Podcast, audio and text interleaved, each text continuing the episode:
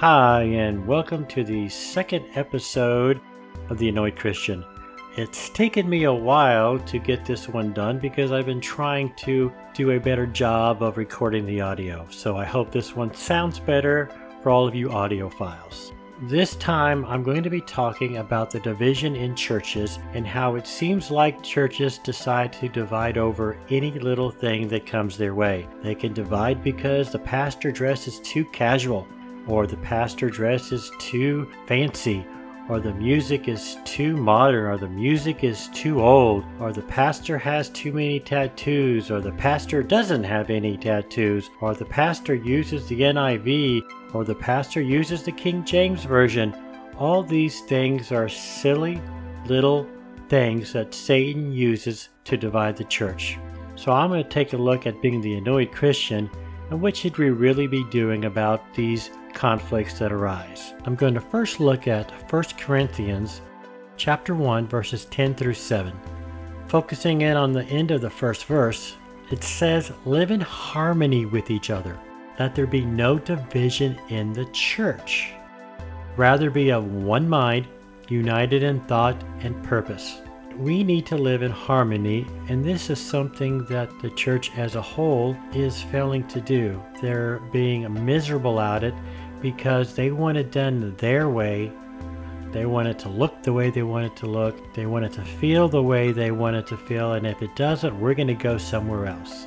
Is that what God wants? Does God want us to pick on little things and allow Satan to continually divide the church, make more and more smaller churches that want to do it their way, therefore weakening the church? We need to be unified. We need to, as again, 1 Corinthians 1.10 says, live in harmony with each other.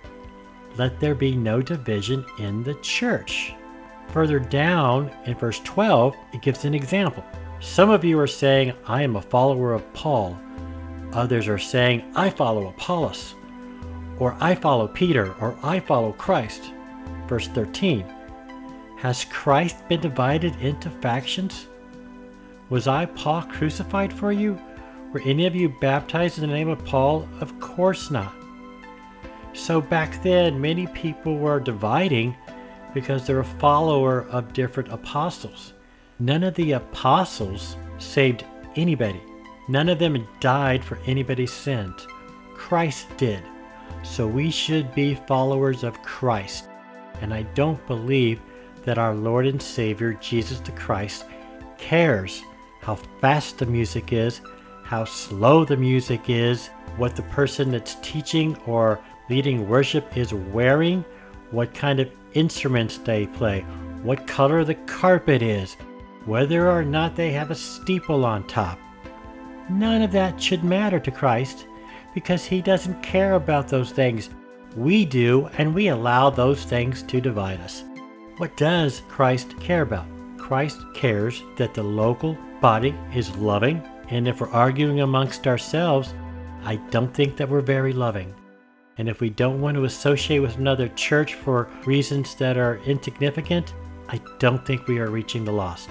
Because that is God's greatest desire is for his children who call him Lord to go out and reach the lost. And we can't reach the lost if we're arguing over petty things.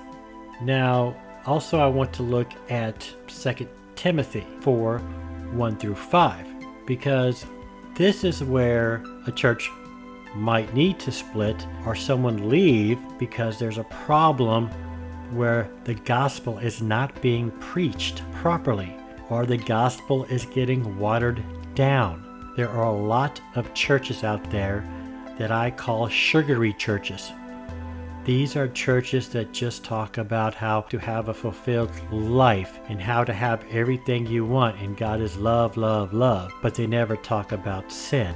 And you cannot talk about God's mercy and grace if you do not talk about the sin of man, because sin is what caused Jesus to be crucified on a cross. So if your church is not talking about the things that produce sin and what we should do about sin, and that we are all sinners, then there is a problem with that. We need to focus on the Word. We can't be part of a church where all they're doing is verses from here and there to then create a message based on what they want to say. That is not teaching the Word of God. That's coming up with an idea that you have and finding verses that will promote that idea. You can go through the Bible and pick out enough verses to say whatever you wanted to say, but that doesn't mean it's true because verses taken out of context can be distorted and have been distorted in the past. That is how we get cults that brainwash people and turn them into sexual slaves or cause a bunch of people to commit suicide. These are not things that God wants. Getting out is how scriptures are distorted for the purpose of selfish gain. So we always need to be part of a church that is preaching directly out of the Bible and preaching whole passages of the Bible, not picking and choosing what they want to preach.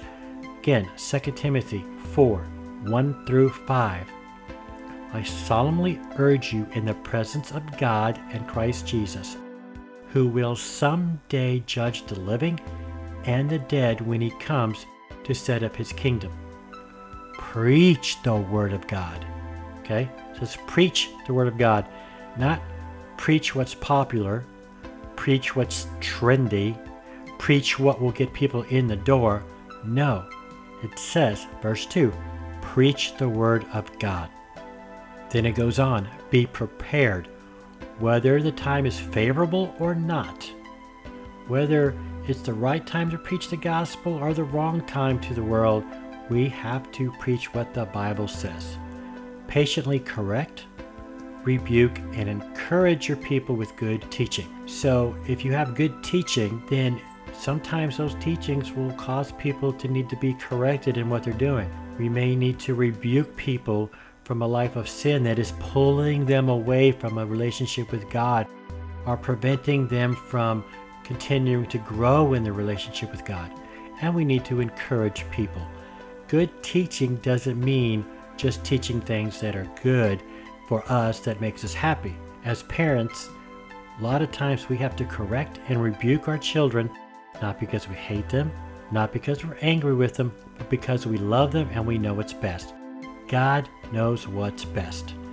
Going on to verse 3 For time is coming when people will no longer listen to sound and wholesome teaching. They will follow their own desires and will look for teachers who will tell them whatever their itching ears want to hear. And that's why you might want to leave a church if you cannot effect a change. If they are following their own desires and the teachers are telling them what they want to hear, not what they need to hear.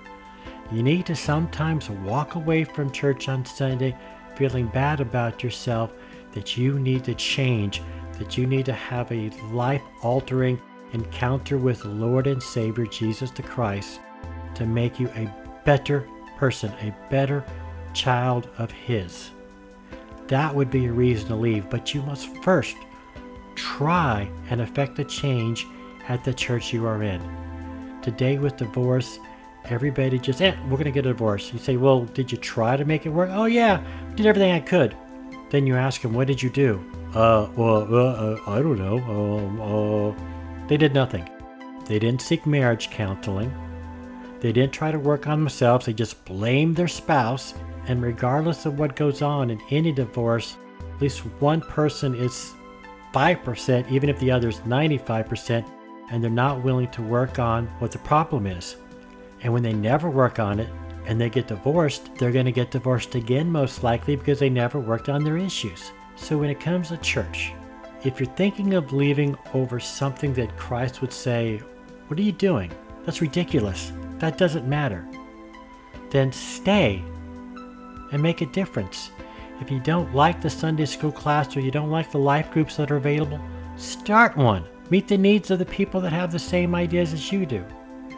But if the teaching is unsound, if the teaching is soft, if the teaching brings about anger instead of hope, if the teaching just makes you feel good when you walk out and everything is going to be okay, and then reality hits and it's not because you have not been taught the Word of God to help you through those tough times. So I've rambled off enough.